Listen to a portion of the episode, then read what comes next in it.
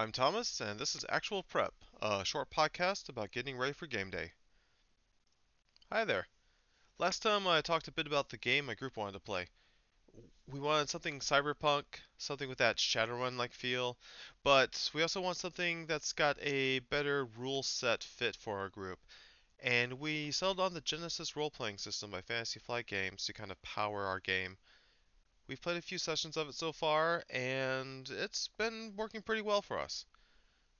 What I'd like to talk about this time is our session zero, which is where we started to get the game underway.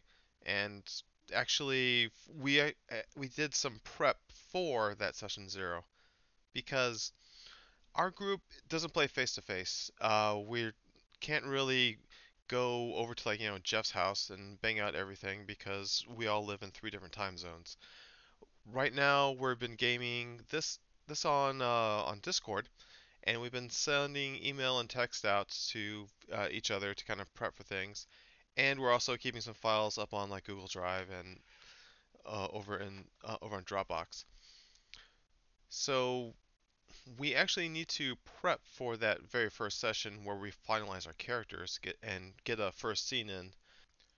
So, once we decide the type of campaign we were going to play and what system that we're going to use, we start emailing ideas about the setting. So, with a campaign that's loosely based on the real world, knowing that the game is going to be like this big megacity sprawl thing, my inclination is to have the game be set in a place that's unfamiliar to the players, or some place that the players really don't know that much about. And I don't want to be a place that we really know a lot about, because I don't really want to screw up things like, you know, throwing the Guggenheim Museum on the wrong side of Central Park, and then all of a sudden that breaks immersion when somebody goes, wait a sec, that's over on the Upper East Side. There's a similar issue when using an established game setting uh, for me that I come across. Like, I've got this strange reluctance to set a game in an area where there's, like, a lot of canonical writing about what's going on and where different things are, because I really don't want to disappoint that gamer that knows the intellectual property that well, that actually knows it better than I do. So, well, here, like, when I was growing up, there were, like, these hardcore Star Trek fans, and they lived and they breathed Star Trek. I wouldn't want to run a Star Trek game for uh, people who are, like, really big fans of this, the property, because I don't want to accidentally break canon and pull them out of the game even momentarily like that, or even kind of wind up disappointing them because they're like, hey, we're going to play in a Star Trek game. I've got all these expectations for what Star Trek is. And then all of a sudden, Thomas is pulling some uh, other things out, and what I'm delivering doesn't meet the expectations or the standards that they have. So, uh, on... Ah, uh, the game Blue Planet second Edition, I think, really worked well for Uh, my older game group, because even though nobody really knew much about the setting, I was able to take an area that was undeveloped or very lightly developed in the game rules, and we built, like, a whole society, a whole city, and a and a whole uh, just a whole section, a whole campaign came out of just, like, a one-line reference in the book. Our assumption with this game is that we're going to be doing bog standard Shadowrun using a different system, and in, like, second edition of Shadowrun, it was easy to just go ahead and create something, because Catalyst, FanPro, FASA, they haven't developed the world into such an extent that there's that they covered every major location as it is if you look back on the source books that exists today. They've, in my opinion, they've kind of developed the world just a little bit too much, and when I think of I want to run a game set in a New York City or a, a New Orleans, there's already established stuff for that, and my ideas are really off book. And I don't want to of course, deliver a game that doesn't meet the expectations of uh, some of the players. Even though I know they would be cool with whatever changes that I bring up, because I know these people, they're my friends. So we start off with the email that has a list of locations. Some of these are places that haven't seen official setting material, and some of these places where we took the concepts from Shadowrun and moved them to a, no, to a new location.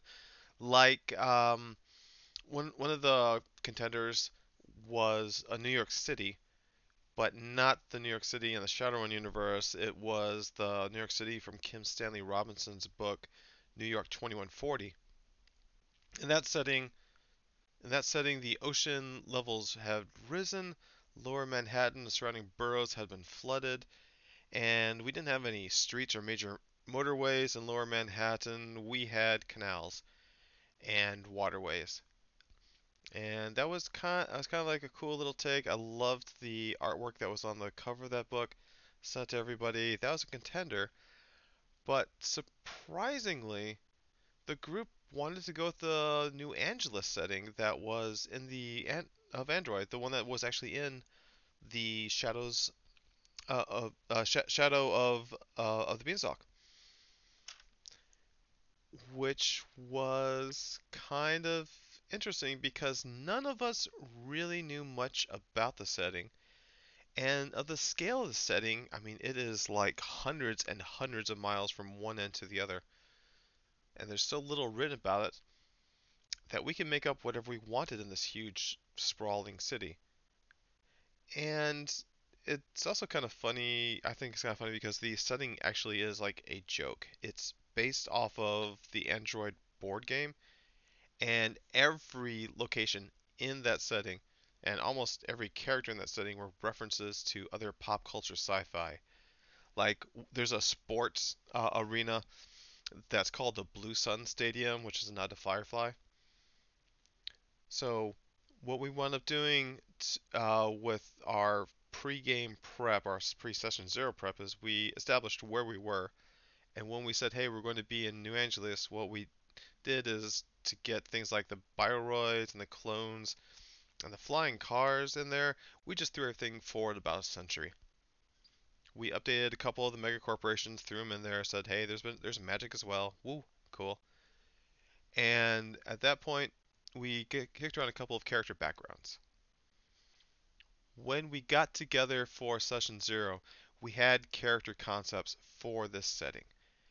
We had uh, one of the players had an idea for a character, but as soon as we went, we're going to go ahead and do this New Angeles thing where there are uh, basically mechanical men, uh, androids, that are called bioroids in the setting. He chose a bioroid that wanted to learn magic. So it was kind of cool to see that this was like a, a nice little fusion in a character of our setting concept. Our session zero actually went ahead and built out the characters. They all had a short uh, primer, a primer that I, I kind of put together about how to make a character in the system. But when we got together, we kind of like finalized a couple things, moved them up and down, and then I wanted these people, these four people, to know each other and to be able to trust one another. So we stole a piece from the Dresden Files role-playing game. This is a, a part that is actually in the current version of Fate. Uh, and what this this thing that we, we sold is the story about how you've met the other people.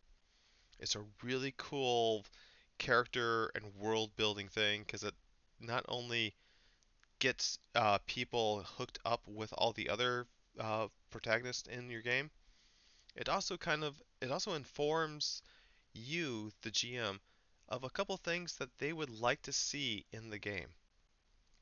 The way this works is we pretend that we have a novel that's a adventure, or that's a novel about your character, and we're going to flip to the back cover, and we're going to write out three par three short sentences or three very short paragraphs about what happens in the novel, so that when someone's picking this up at the at the library or the or the bookstore, they can go like, yeah, this sounds pretty cool. So the first step is to go ahead and put yourself in a position where there's some sort of problem or some sort of obstacle or something that you're trying to solve or trying to do. And then what we do is we pass that novel to the next player. So you'll get the a person an, another person's novel, and you're going to write a little bit about how you came in to help. And from that, you write. You don't resolve everything. You go like, cool, I showed up, and we I uh, I wound up getting these people together, and we together we went ahead and broke into this one building. And then we pass it one more time. And now I'm on a third book, and it's going to be how I helped to solve or resolve that person's problem, even though it still is that person's book. So you write you write a little bit about how things ha how things might wrap up, kind of leaving it open at the end so that whoever is at the library goes, I want to check this book out and read it. And then from that, we actually have four different books, uh, little book, book blurbs, and we've got people who had a problem, they helped out people, and people helped them out, and we suddenly have a little group that has ties together, and we know that these people can trust one another. It's a really cool thing. I've really enjoyed that part of it, and it also told me certain things that they wanted to see in the game. Like, one of them really mentioned this one mega corporation that was uh, going against them, so I know that they kind of want stuff happening with those guys in this game. This also lets us get to a point where we try to figure out why these people are all together. It's because they've worked together, and in our case, we kind of looked at the characters and what they wanted to do and kind of like their overall goals in the game. And one of them came up with a bounty hunter character.